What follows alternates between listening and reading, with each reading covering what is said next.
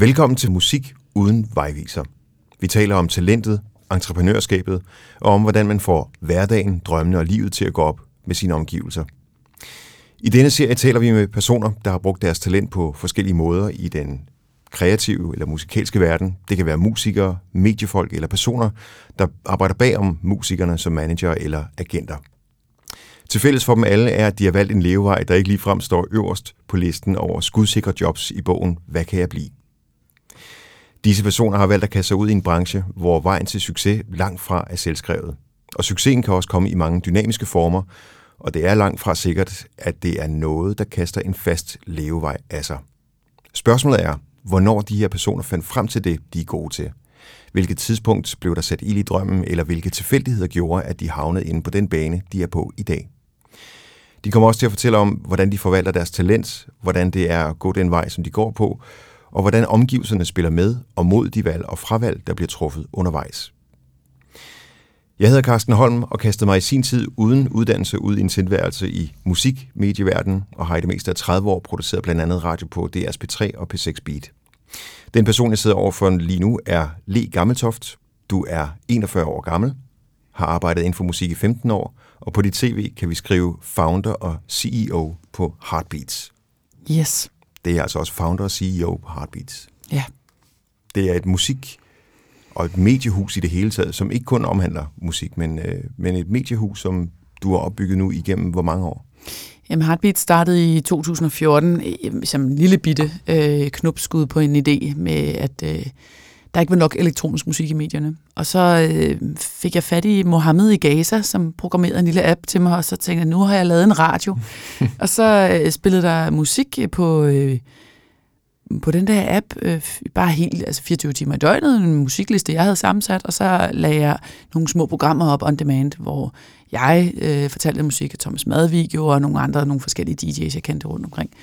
Og så i 15, der startede det som det, man kender Heartbeats for at være i dag, er det online medie, som, åh oh, nej, ja, kulturmedie, tør man at sige det. Ja. Øhm, så kan vi jo så bruge de næste 5-46 timer på at diskutere, hvad kultur dækker over. Ja. Det bliver en sjov samtale. ja. Men jeg kender i hvert fald dig fra musikkens verden. Jeg tror første gang, jeg stiftede bekendtskab med dig, det er via pladselskaber, hvor du er den, der ringer til mig og siger, nu kommer der en øh, ny single eller en ny plade med den og den artist. Kunne det være noget, du måske spillede det i, i radioen, eller vil du fortælle den her historie omkring øh, de her bands, eller noget i den retning, ikke? Jo, oh, jeg ringede helt sikkert og prakkede dig Spleen United på. Det har du helt sikkert gjort, og jeg har taget imod med kysshånd. Øh, fordi det var det arbejde, som du lavede på det tidspunkt. Ja. Hvordan uddanner man sig til at være sådan en radiopromoter på et pladselskab? Jamen det, øh, altså min uddannelse er jo, har jo intet at gøre med, hvad jeg laver på en eller anden måde. Altså, øh, jeg begyndte, da jeg var blevet bachelor. Øh, jeg læste engelsk på Københavns Universitet. Og da jeg blev bachelor, så tænkte jeg, øh, nu skal jeg i gang med arbejde, fordi det der med at komme ud med en kandidatgrad i engelsk og være humanist, mm. det havde, den havde jeg fanget.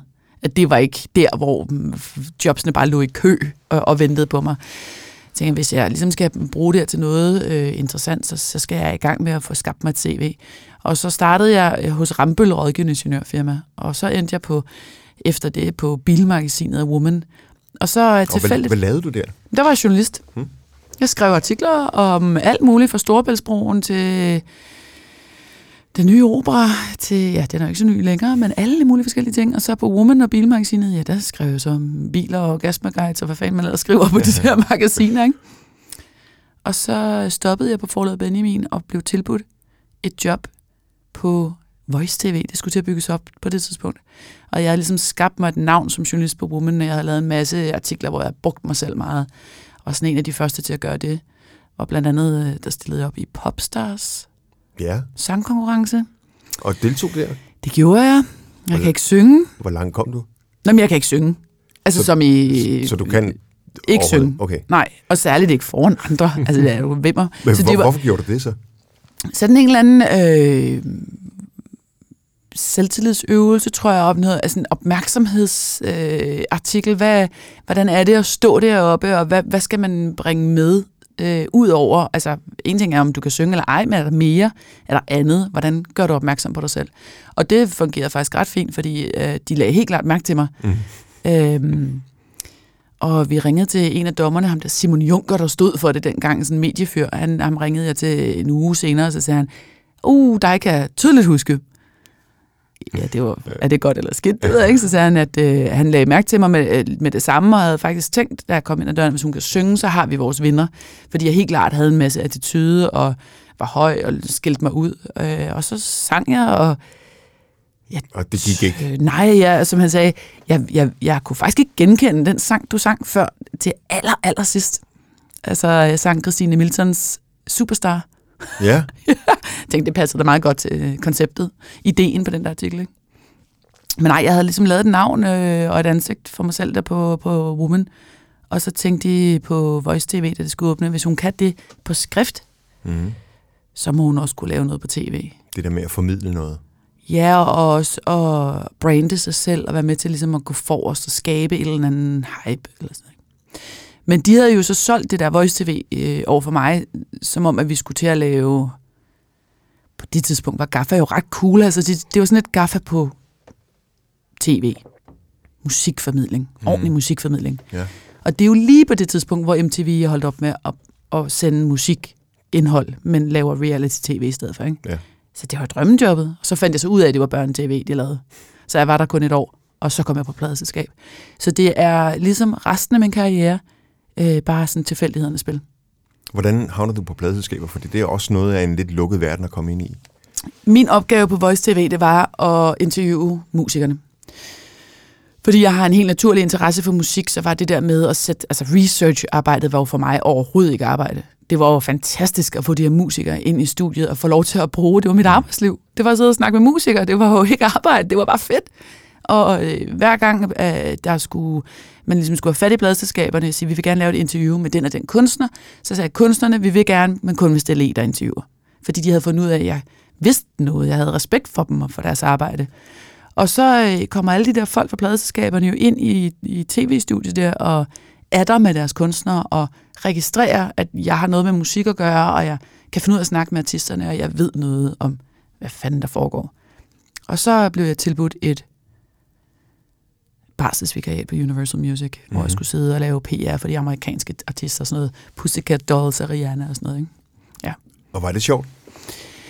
Øh, det var sjovt øh, noget af tiden. Fordi jeg tænker, det må jo øh. trods alt være en, en anden teknik at skulle fortælle om artisterne frem for at spørge ind til dem som, som en, der ja. er med til at formidle. Altså jeg tror, at hemmeligheden øh, for mig er jo, at jeg keder mig på 35 sekunder. Okay. Så jeg kedede mig også relativt hurtigt. Og da jeg havde været på Universal i et halvt år, tror jeg, der besluttede jeg, at jeg havde ikke skrevet mit speciale nu, så tænkte jeg, det skriver jeg det lige ved siden af mit arbejde. Så det gjort, fordi jeg havde lidt for meget ild i røven til ligesom kun at kunne sidde på den der kontorplads og ringe til journalister. Ikke? Og så også at sige, at de amerikanske kunstnere stiller jo ikke op til noget, så man kunne godt lave alle mulige lister med øh, journalister, der gerne ville tale med Pussycat Dolls, men de fik jo aldrig taletid med dem, så det var sådan et spildt arbejde. Men så skrev jeg mit speciale, og så øh, fik jeg ligesom brændt noget krudt af på det. Så kom jeg på Copenhagen Records, så det var lidt sjovere, fordi det var danske artister. Der er man tættere på, ikke? Der er man tættere på musikken.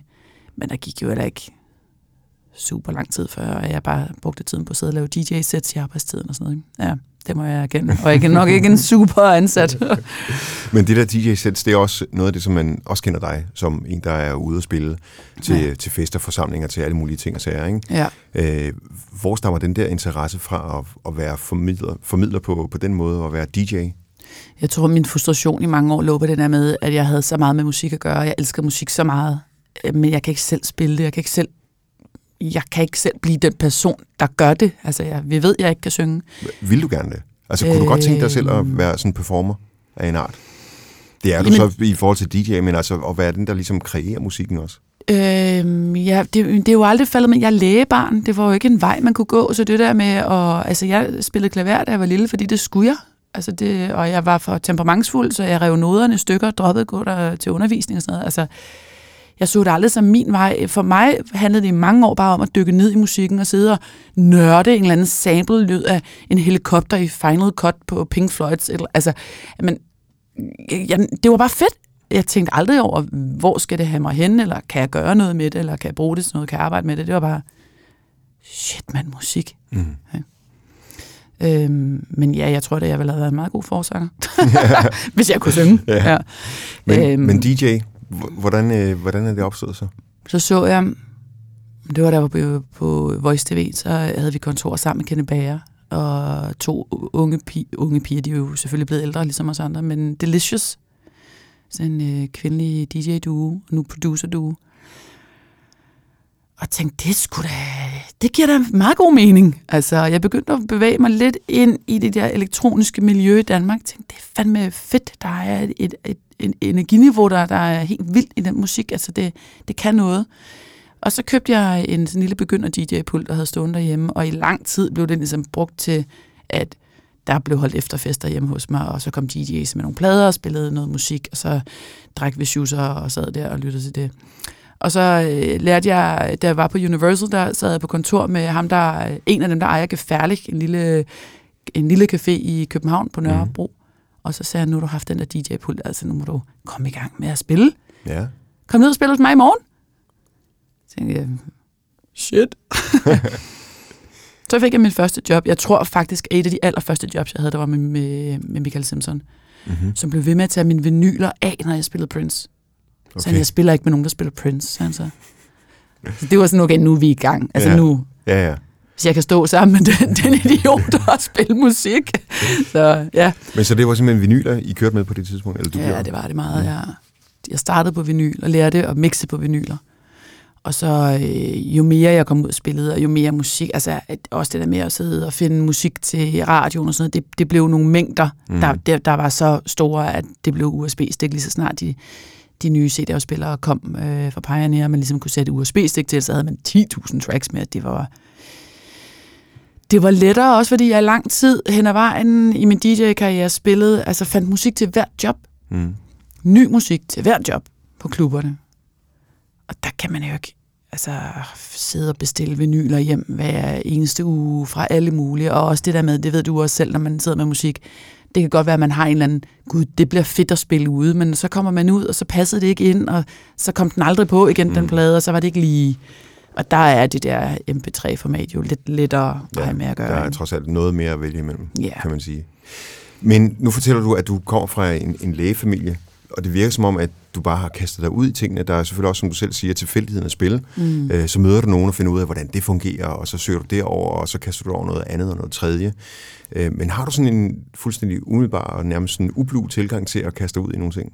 Ja, det tror jeg. Hvor har du fået den fra? Jeg ved det ikke. Jeg tror, øhm, jeg, har, jeg, jeg har været sådan en ret typisk irriterende teenagepige, som har øh, gjort ret meget oprør over for mine forældres måde at gribe tingene an på, er over for rammer, over for sådan, hvad man må og hvad man ikke må. Jeg vil gerne finde min egen vej.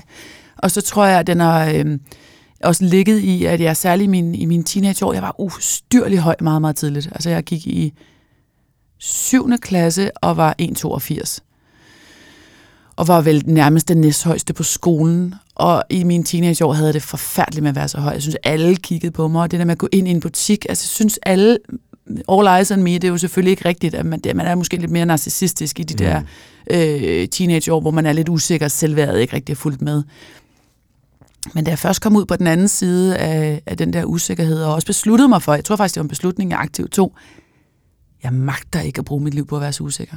Altså, det, det er spild på en eller anden måde, ikke? Og, øh, og særligt sådan, det elektroniske miljø, og også en eller anden, på en eller anden måde festmiljøet, hvor vi gik ud og hørte musik sammen, og sådan, det var sådan, så stil dig op på det der bord og dans, og det er lige meget, folk kigger på dig. Hvis du falder ned og slår dig, der er ingen, der taler om det i morgen. Det er kun dig, der husker det, fordi du har en øm balle, ikke? Men, øh, men det var med til at sætte mig lidt fri, og der tror jeg også, at den elektroniske musik var meget sådan for mig øh, et, en, et frirum, hvor det ikke var så pænt, og folk var i min omgangskreds, min gamle omgangskreds, havde sådan, hvad er det, du hører? Altså, så mm. jeg brugte det også som sådan en, jeg brugte den måske til at adskille dem lidt fra min hverdag, så at sige, men jeg, nu har jeg med noget andet at gøre, som I ikke forstår. Nu er det mit liv. Nu er det ikke min forældres, eller min veninders, eller min storebrors, men nu bestemmer jeg. Nu hører vi techno. Og det der med omgangskreds, det er noget, som nogle gange følger med en hele livet, mm. og andre gange, som jeg næsten kan fornemme, i de tilfælde er det noget, som bliver udskiftet sådan lidt undervejs. Du har vel stadigvæk en kerne af nogen, som har fulgt dig igennem hele livet, men Ja. har også brug for undervejs ligesom at, at skifte ja, luft lidt ud ja. på en eller anden måde. Ikke? Jo, det synes jeg. Altså, jeg har nogle veninder, jeg har gået i folkeskole med, men øh, der er faktisk en lang periode i mit liv, hvor jeg slet ikke har nogen venskaber fra. Altså, der er ikke nogen, der stammer... Jeg har ikke nogen venskaber, der stammer fra min gymnasietid. Det var heller ikke en særlig fed tid for mig. Jeg synes ikke, de der teenageår var, var nemme. Øhm, og jeg er ikke sikker på, at jeg egentlig har været særlig interessant, eller mm. og er utrolig meget fed, må man sige det. Øhm, for mig at se, nu er det jo mere det der med, at kæft, møder man mange interessante mennesker, og man kunne godt være venner med alle mulige, men jeg har også to børn, der arbejder, og vi når aldrig at ses med dem, som vi kender i forvejen, så jeg synes, den er svær. Men ja, der er kommet, jeg har veninder fra alle mine forskellige arbejdstider. Altså hvis man ligesom siger, jeg var journalist der, der har jeg en veninde fra. Mm. Så lavede jeg det der på tv, der har jeg en veninde fra. Og så havde jeg, altså så de dumpede ind hen ad vejen. Og så bliver de heldigvis hængende. Men den der elektroniske scene er jo lidt en, en subkultur, kan man sige. Mm. Eller i hvert fald en kultur, hvor man måske skal knække nogle koder for ligesom at kunne komme ind i den og forstå den. Ja. Fordi som du også selv siger, din omgangskreds tænkte, hvad, hvad er det for noget, du hører det der? Altså, ja. hvordan, hvorfor, går du, hvorfor går du ind i det rum på en eller anden måde? Men når du går ind i det rum, så er det vel egentlig også en søgen efter at finde dig selv i et fællesskab.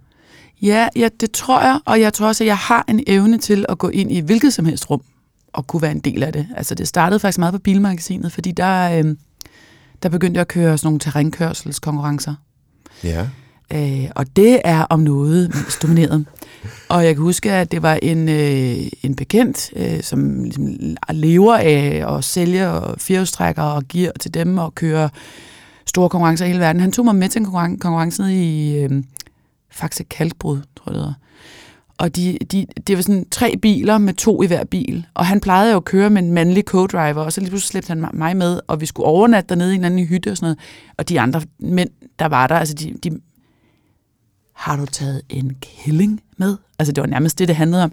Det gik jo fem minutter, så var det en fest. Mm. Så jeg tror, jeg har, øhm, jeg har det allerbedst der, hvor, hvor jeg på en eller anden måde skal overbevise folk om, at... Øh, hvor, du kan, hvor du kan vende situationen simpelthen? Ja, jeg har det meget, meget svært ved, når vi alle sammen sidder og kigger på hinanden, og vi skal smalltalke om noget, fordi vi er jo blevet sat i det her rum, fordi at vores børn går i klasse sammen, og nu skal vi være gode venner. Altså sådan noget har jeg enormt svært ved. Men jeg har rigtig svært ved, sådan, okay, der sidder 15 mænd i jakkesæt.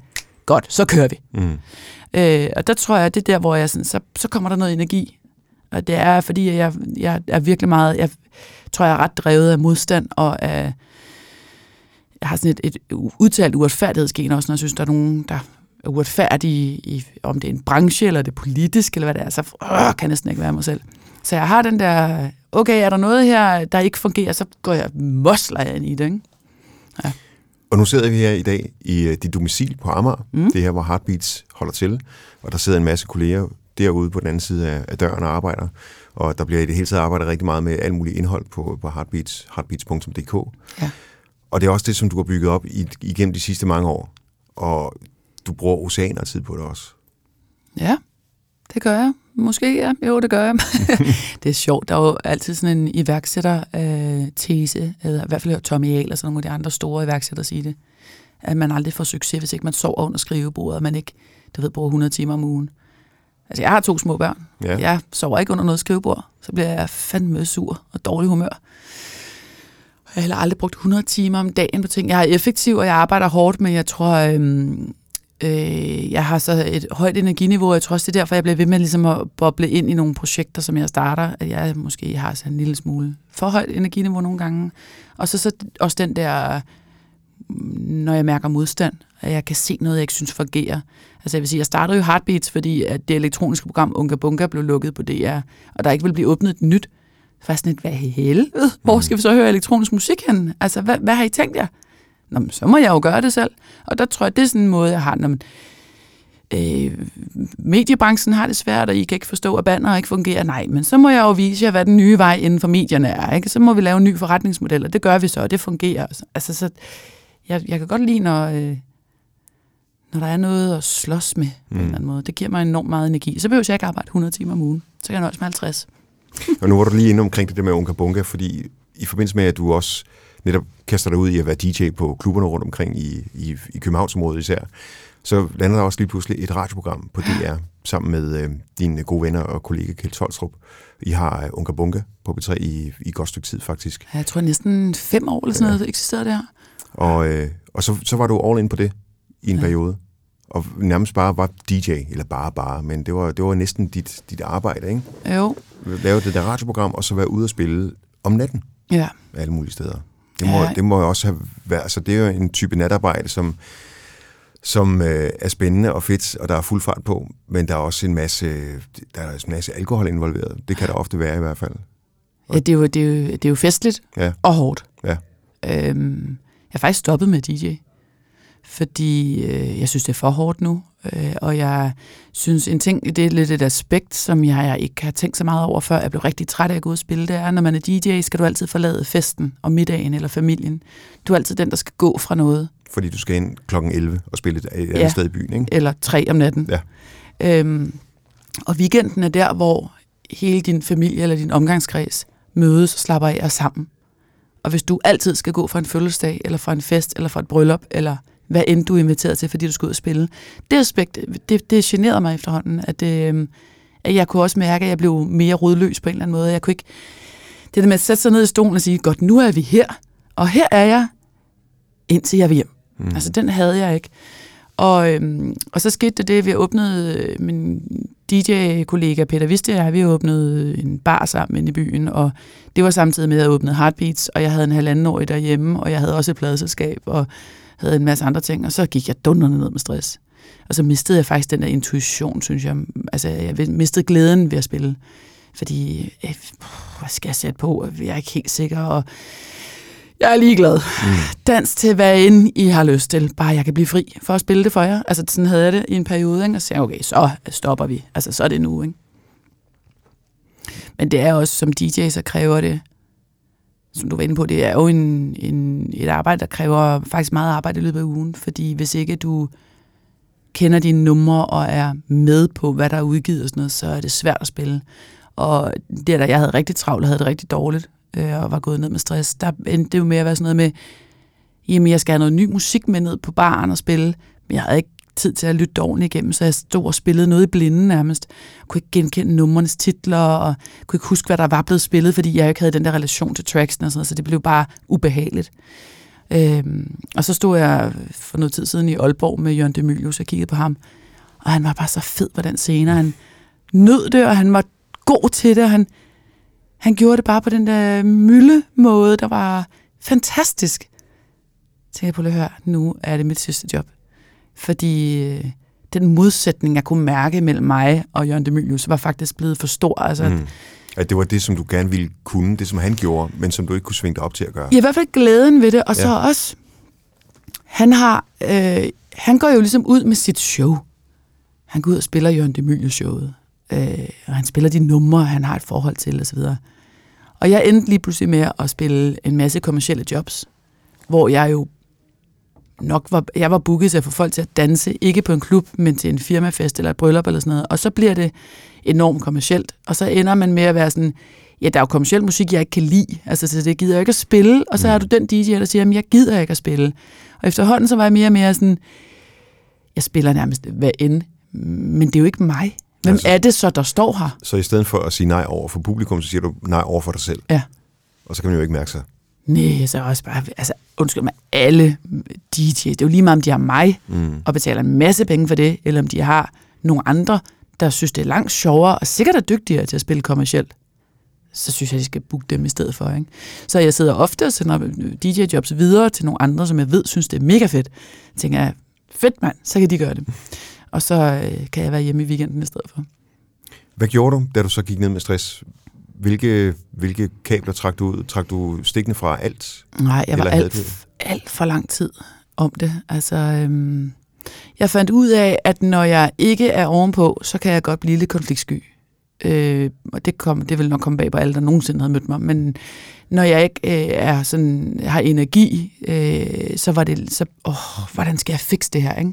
Jeg havde jo nogle aftaler i forhold til barn, og i forhold til min familie, og DJ-jobs og sådan noget, og jeg, jeg blev ved med at tænke, hvis jeg bare ikke spiller øh, to gange om weekenden, så kun spiller et job, eller jeg ligesom kun spiller til klokken tre, eller... Så du altså, prøver bare at skære ned på det, i stedet for at helt Ja. stoppe med det. Ja, det, det brugte jeg lang tid på. Og det var en fejl. Ja, det tror jeg, fordi det har taget vanvittigt lang tid for mig at komme ovenpå. Og det har taget altså dårlig søvn og svimmelhed og mangel på koncentration og manglende intuition, og der er rigtig mange ting, det rammer, når man går ned med stress. Og jeg troede fandme ikke på stress. Jeg troede, det var noget sådan noget brokkeri, ikke? Mm. Men ja, jeg skulle, have været, jeg skulle have reageret hurtigere på det, fordi så tror jeg, at halen havde været kortere. Øh, og jeg kan også godt mærke, at jeg, altså jeg er forbi det nu, men det, på et tidspunkt sad jeg, jeg tror, det var et år efter, jeg var stoppet med at arbejde med barn, og ligesom havde ligesom set i øjnene, jeg er gået ned med stress, jeg skal have en have, jeg skal slå græs og sådan noget, altså jeg skal ligesom noget andet. Et år senere, der sad jeg og så en eller anden tv-serie, og tog mig selv i at grine højlydt, alene. Og det overraskede mig. Så jeg okay, jeg har ikke hørt mig selv grine i rigtig lang tid.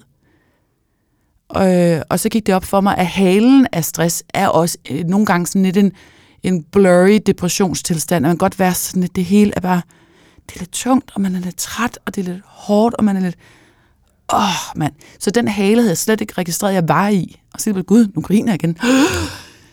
Lys! Ja. var det så der, hvor du også tænkte, at så må det næsten være punktummet for det så?